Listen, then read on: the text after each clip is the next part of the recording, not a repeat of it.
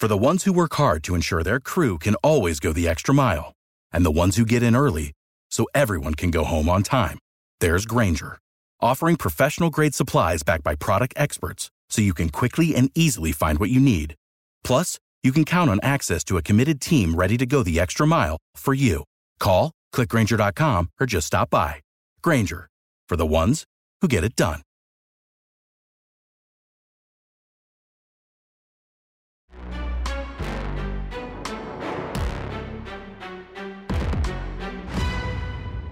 Hi, everybody. Welcome to another edition of Packers Unscripted from Packers.com. I am Mike Spofford, joined, as always, by my partner in crime, Wes Hodkiewicz. We're coming to you here from our studios at Lambeau Field. And, Wes, we have double duty to take care of on this show today because we have to talk Packers Saints. We also have to talk Packers Lions, review one game, preview another. We'll start with reviewing Sunday's game at Lambeau Field. And I don't know where you want to start with this, but I'm going to start right here because last week we spent a good portion of our Tuesday show talking about how one bad quarter of football can wipe out three pretty good quarters of football. Well, now one awfully good quarter of football wiped out three very, very struggling quarters of football for the Green Bay Packers. And they came out of these two games at one and one because they pulled off a 17 point fourth quarter comeback against the Saints. Can I can I break down the third wall a little bit here, fourth wall, and just Sure. give you a little bit of a background here? So I, I got tickets for two separate collections of people. Um, my good friend Matteo Rubinato and his family were at the game. Also, one of our former interns, Ivana Olson, brought her dad to the game. Both of them at halftime, I texted going, I'm really sorry. Because, like, they both were super excited and it was a slow start. And then afterwards, after that fourth quarter, I sent both a text going, NVM turned out cool. Yeah. Uh, I, it's funny, Mike. As many years as I've covered this thing, and you obviously have a couple more of these games under your belt than I do, I always feel like I see something new. And this Yeah. game, as much as there were some parallels to what happened in 2018, the only other time the Packers have come back from a 17 point deficit in that win over the Bears in the beginning of the 100th season, this one just felt different because this one, it's not like the quarterback was out. It's not that anybody was injured. Well, other than the people that were injured at the beginning, it was just a matter of the Packers just really were not executing early Yeah. on. And there were too many penalties. They were thrown in a bunch of third and long situations. As good as, you know, Jordan Love has been on third and longs, it's difficult when it's third and nine plus. Especially against a defense like that one. Oh, 100%. They're not going to give you any extra, you know, leeway. But then you get to that fourth quarter and that last seven minutes specifically, and everything turned over.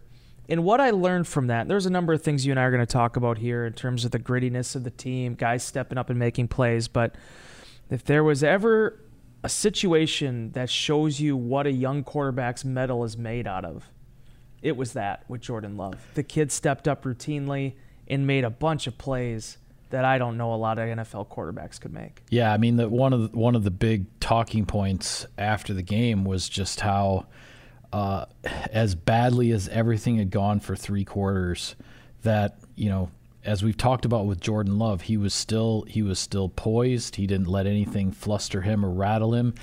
He was the leader of that team, or specifically of the offense, in getting things going. Because we'll talk in a minute about how the defense, on balance, played a pretty darn good football game um, from start to finish. But when you talk about a comeback like this, and, and I mentioned this in Insider Inbox, other conversations I've had with people, I, do, I I've I've seen a lot of comebacks in my day, both by the Packers, by the other team, whatever it may be. I don't know if I've ever seen one that felt like it came completely out of the blue. Yeah. That it just you you just had felt like there was nothing that you were going to hang your hat on and say, okay, yeah, there's still a chance. There's still a chance. And, you know, even going all the way up to the first play of the fourth quarter, the Packers are in the red zone. They've got fourth and two at the 13 yard line. 17 to nothing at the start of the fourth quarter is not insurmountable. It's three scores. It's a tough hill to climb, but it's not insurmountable. But then on fourth and two from the 13 yard line, they the Packers can't connect. Love and Patrick Taylor are just on not on the same page with when the Saints, in essence, were giving them the first down. The way they were lining up defensively, you don't execute that pass. You turn the ball over on downs, and and you know you're you're just like, what do you even have to go on here? And then suddenly, you know, the the defense was holding up its end, kept getting the ball back to the offense to give them chance after chance after chance, and then suddenly those chances turned into field goal, touchdown, touchdown, a gutsy two point conversion on the middle score after the second touchdown or after the first touchdown, the second score. Um, which uh, which turned out to be a, a, tremendous play by Jordan Love, just off schedule, improvising, finding Samori Toure when he starts to scramble and buy some time, but he's got no way to get to the goal line himself, and he just whips a pass across uh, across his body, and and you know you could feel the energy in the stadium. Um, the defense was getting its job done. You, you know, Jayden, you know, Jayden Reed makes a diving catch for 30 yards, just a couple of plays after Jordan Love scrambles 24 yards up the sideline. I mean, it was just, it started to compound itself, but it, it just, it felt like it came out of the blue. And, uh, um, and I give credit you know, there have been some discussions in Matt LaFleur's press conferences like, are, are, are, is this is a young team? Are they just too young to know any better? That you're not supposed to be able to do that. You're not supposed to just flip a switch and go win a game that you kind of had no business winning. But they found a way, and it certainly puts the team in a much better place mentally, psychologically, and everything going into a short week with a division rival coming in here for Thursday night football. And that's what impressed me the most because a game that maybe they didn't have any business winning came a week after a game they had no business losing. Correct. When they had so much momentum going for them in the fourth quarter uh, against the Falcons on the road. This game. A couple things that also stood out to me. You touched on it with Jordan Love inside the red zone. There are so many things about him, and, and we're getting, you know, it's we're almost getting long-winded. I'm definitely getting long-winded talking about his poise and his confidence and just his composure in those situations. But the kid is the, the guy is just built for red zone situations and situational football. Yeah. Uh, that play to Toure, although it wasn't technically in the red zone, I mean, he's dancing, he's scrambling the pocket, he's stepping tall, he's seeing through the clutter, and he's finding his receiver on an extended play that you don't typically see happen on a two-point conversion. Usually, you got to hit your mark right away, or you're not going to get the points. They made a play happen, though. Matt LaFleur even said he didn't feel great about the play call going into that, but Jordan Love made the Packers look really smart. when you and when you look at the play on film, just another example of how things were not going in the Packers' direction and they weren't really executing well. Jayden Reed comes in motion on that two point conversion and his timing on the motion is off. He almost gets hit by the shotgun snap because he either he goes too far, doesn't get there. I don't know what exactly his assignment was in terms of the motion, but the snap on the two point conversion almost hit him in the leg and yeah. would have completely wrecked that and, and obviously would have changed everything going down the stretch if the Packers are down eight as opposed to being down six. I mean, um, it, the uh, there was so much that the Packers had to do to, to overcome to kind of get out of their own way when you talk about the penalties and, and the pre snap stuff and the holding and the special teams was committing penalties and putting them in bad field position and, and all, all of that kind of stuff. Somehow they just, you know, Matt LaFleur talks about resilience, but it wasn't just resilience, there was also a persistence in this game. This team this team showed a persistence, whether you're talking about the defense going out there and just continually getting stops to get the ball back to the offense, or whether you're talking about Jordan Love trying to hit Romeo Doubs against Isaac Yiadom, the one on one coverage on the outside, because Marshon Lattimore's on the other side. You don't really want to mess with the all pro over there.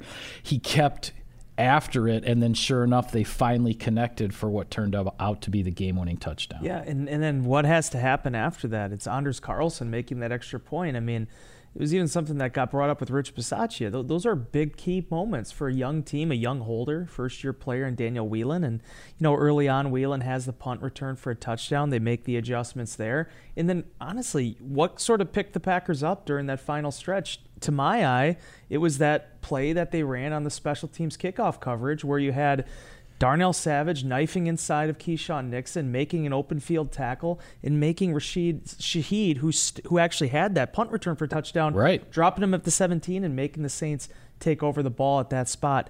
there were some unfortunate things. Derek Carr goes down with the AC joint sprain on one of the sacks that Rashan Gary had. But then Gary down the stretch made some big plays. Four quarterback hits, three sacks. I don't even know how many pressures he got accredited for with like Pro Football Focus, but the guy was constantly around the football. It was my story after the game. You touched on it as well. The complementary football aspect of this, it's everything that was missing in Atlanta. It was present at Lambeau Field on Sunday. Yeah, and it just it just goes to show how uh, you know, as we talked about last week, how important crunch time is in this business. You know, the these games, unless unless it's uh, you know the Miami Dolphins against the Denver Broncos. These games are these games are not they're very rarely out of reach. No. You know, with when there's 15 minutes to play, when there's still a whole quarter to go, and 17 to nothing looked terrible, and the Packers offensively were playing terribly. Um, but if you can get your act together in crunch time, and especially when you're playing at home, just like the Falcons last week were at home, they get the crowd behind them. You know, Matt LaFleur said after the game, momentum is momentum is a weird thing. There are all sorts of philosophical debates about whether it's real or not, or or or whatever. But man, you you felt it in the, you felt it. it in the stadium. That the the Lambeau crowd, they were there for Jordan Love's first home start, and uh, and once they had something to cheer about, man, they brought it. And uh, and yeah, the Saints lost Derek Carr on one of those one of those sacks by Rashan Gary. Jameis Winston steps in.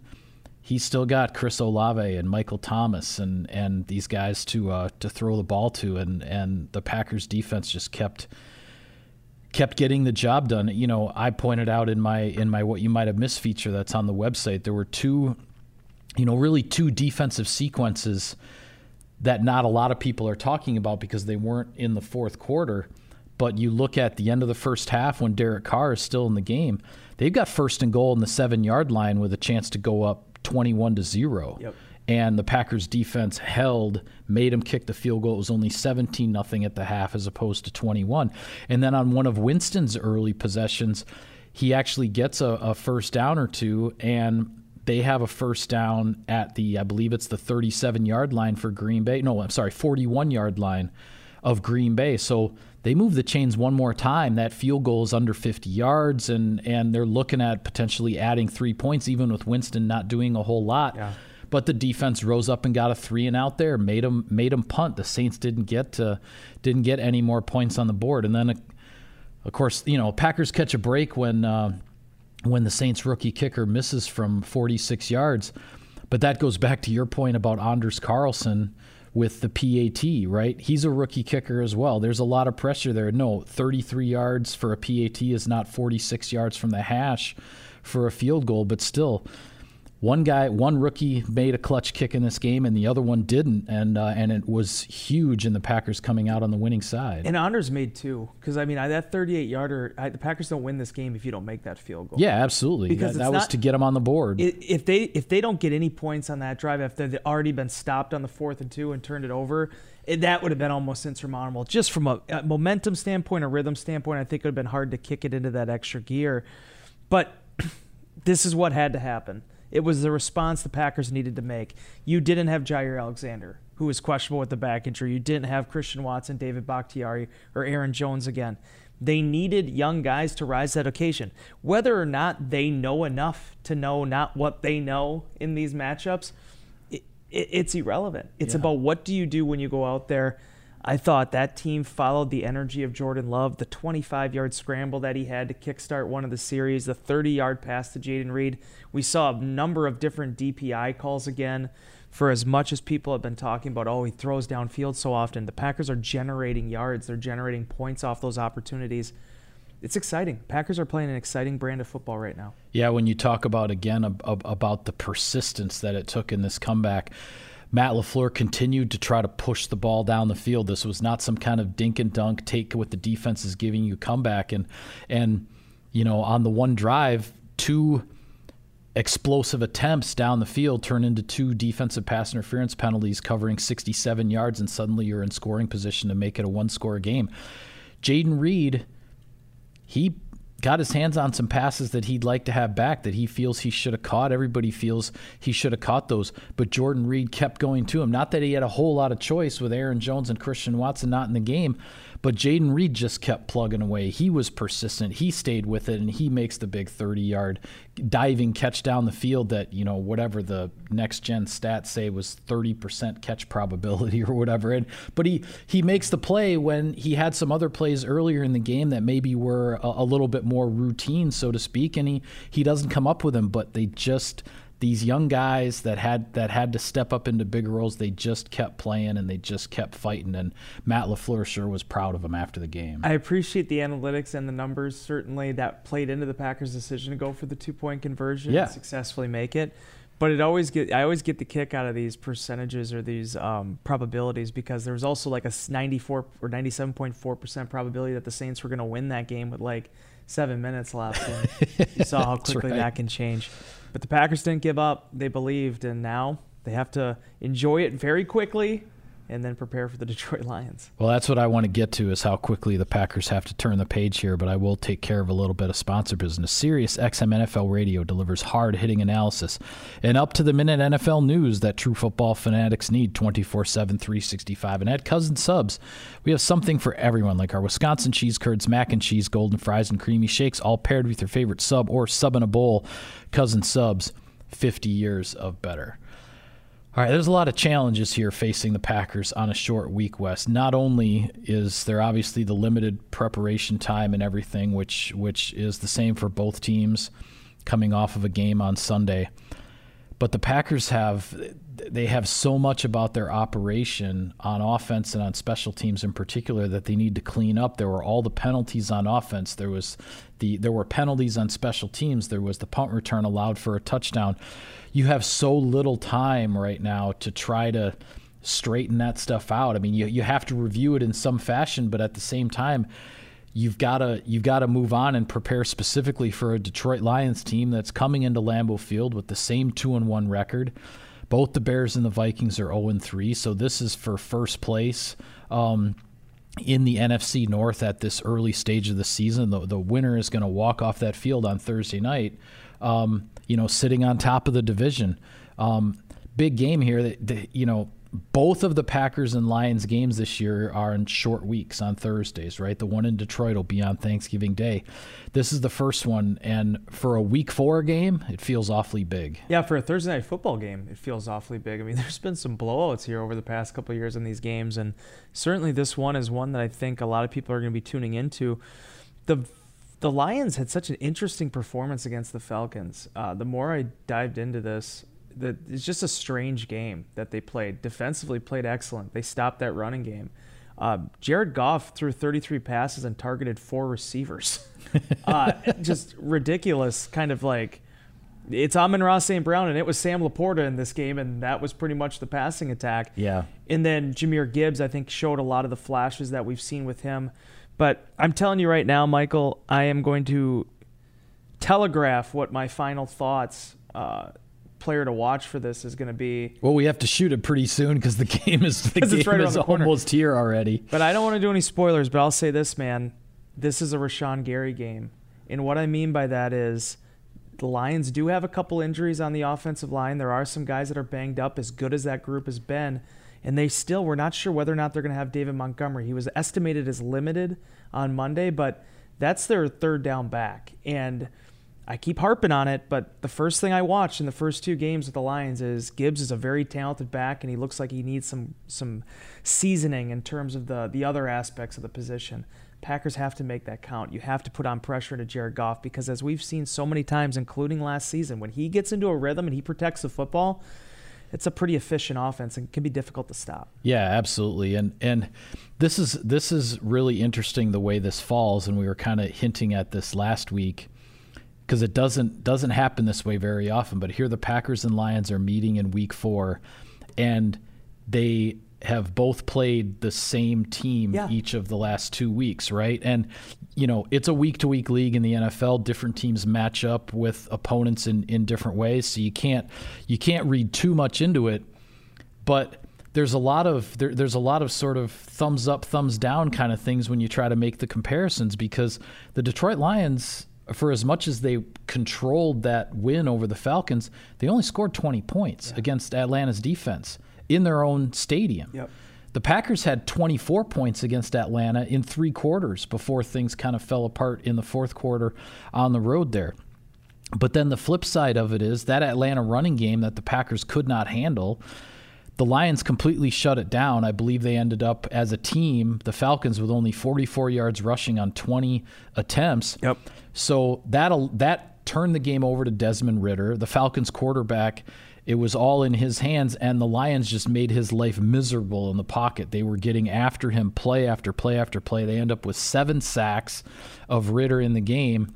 So when I when I look at this one, and I totally agree with you with regard with regard to Rashan Gary, the flip side of it is true for me. If you're the Packers, Aidan Hutchinson is the guy you can't let dictate what is going to be going on out there. And the Lions have a good defense and they have other good defensive players aside from Aidan Hutchinson. But to me, it feels like he's the you know the old Reggie Jackson New York Yankees line. He's the straw that stirs yes. the drink on that Lions defense. I think we saw it against the Chiefs in the in the kickoff opener in Week One on that that Thursday night game.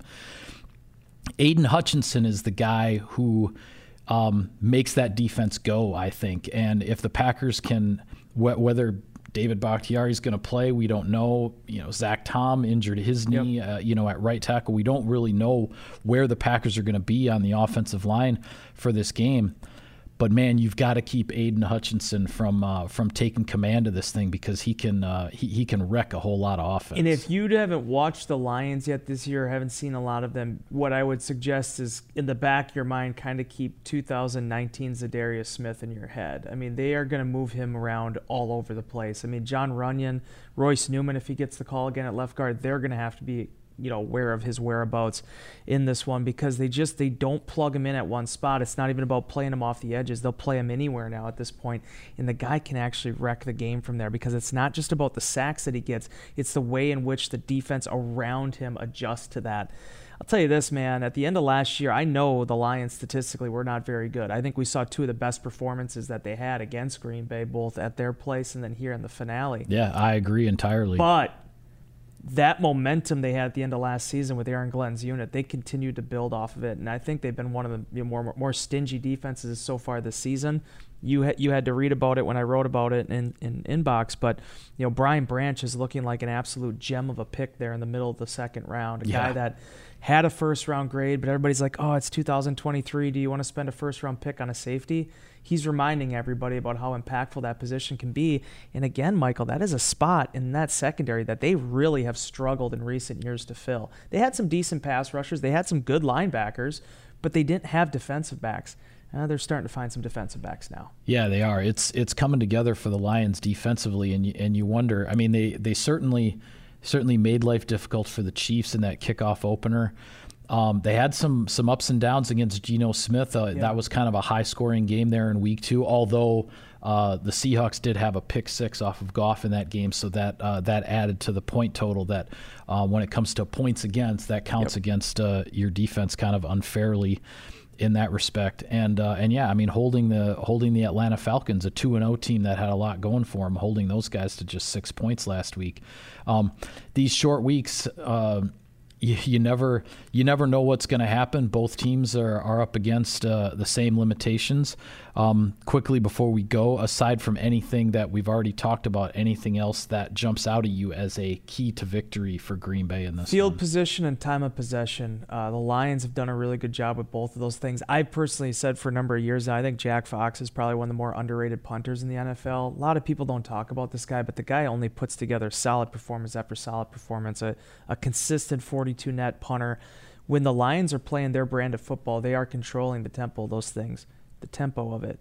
Kalif Raymond involved in that. And and you mentioned it, Michael, a couple weeks back with that pick six. That's the one thing that Green Bay I think is going to need in this game to succeed. I'm not saying you have to go and score a touchdown, but I'm just saying you need to find ways to take away the football and generate points off those takeaways. That's yeah. been one area outside of the you know the Quay Walker interception that they've kind of struggled with here early on. But if you can win the turnover battle, you can win the time of possession. I think the Green Bay Packers can get out of this thing three and one. Yeah, I think the thing that jumps out to me, and, and a lot of it comes off of just with what the Packers are struggling with, with their ground game in particular, and then also you look at what the Lions did to the Falcons. Offensively, the Packers have to find a way to stay balanced in this game, and Green Bay's run game is not where they want it to be certainly if Aaron Jones can uh, can get back and be able to play in this game, that would be a huge boost in that regard. But as much as the ground game is struggling, you're still going to have to find a way to be effective in some fashion on the ground because the Falcons found out last week what it's like if uh, if you become one dimensional against this Lions defense. It's uh, it's lights out. I mean, Desmond Ridder just had no chance back there. He was getting buried every other play um, when he's trying to throw, and uh, and the Packers can't get into Packers can't get into that kind of game. You've got you've got to find a way to get something you can rely on, something that be can can be consistent on the ground, so that that Lions defense has to play you honest. I agree with you. And and the other thing I'll close on this, uh, you know, you're absolutely right. There's a lot of corrections Green Bay need to make coming out of that game against the Saints. But to me, now maybe this is just me being too much of a softy I guess you could say.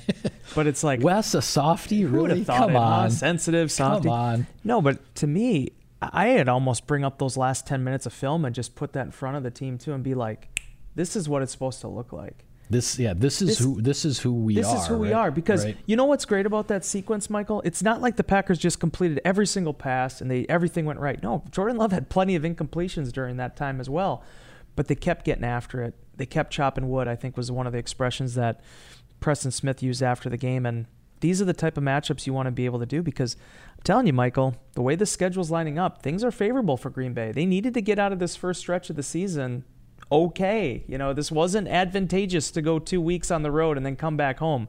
If you go, if you split on the road and win your first your first two at home, you go into that Monday night game against the Raiders feeling pretty good. Yeah, absolutely, and uh, and obviously everybody's crossing their fingers. We're probably not going to know until 90 minutes before kickoff just where the Packers are health wise with uh, with all of these guys who have been. Uh, who have been missing time. But uh, but hey, that's life in the NFL, and the Packers are dealing with it every day now. Packers kept 11 offensive linemen, at least on the initial 53 man, roster, and uh, every day we're being reminded about how you need those guys in order to navigate a season. There's a reason for it, yeah. right? Uh, with that, we'll call it a wrap on this edition of Packers Unscripted. Be sure to follow all of our coverage of the team and everything from Thursday night's big game against the Lions at Lambeau Field. We'll have it all for you on Packers.com. For Wes, I'm Mike. Thank you for tuning in, everybody. We will. See you next time.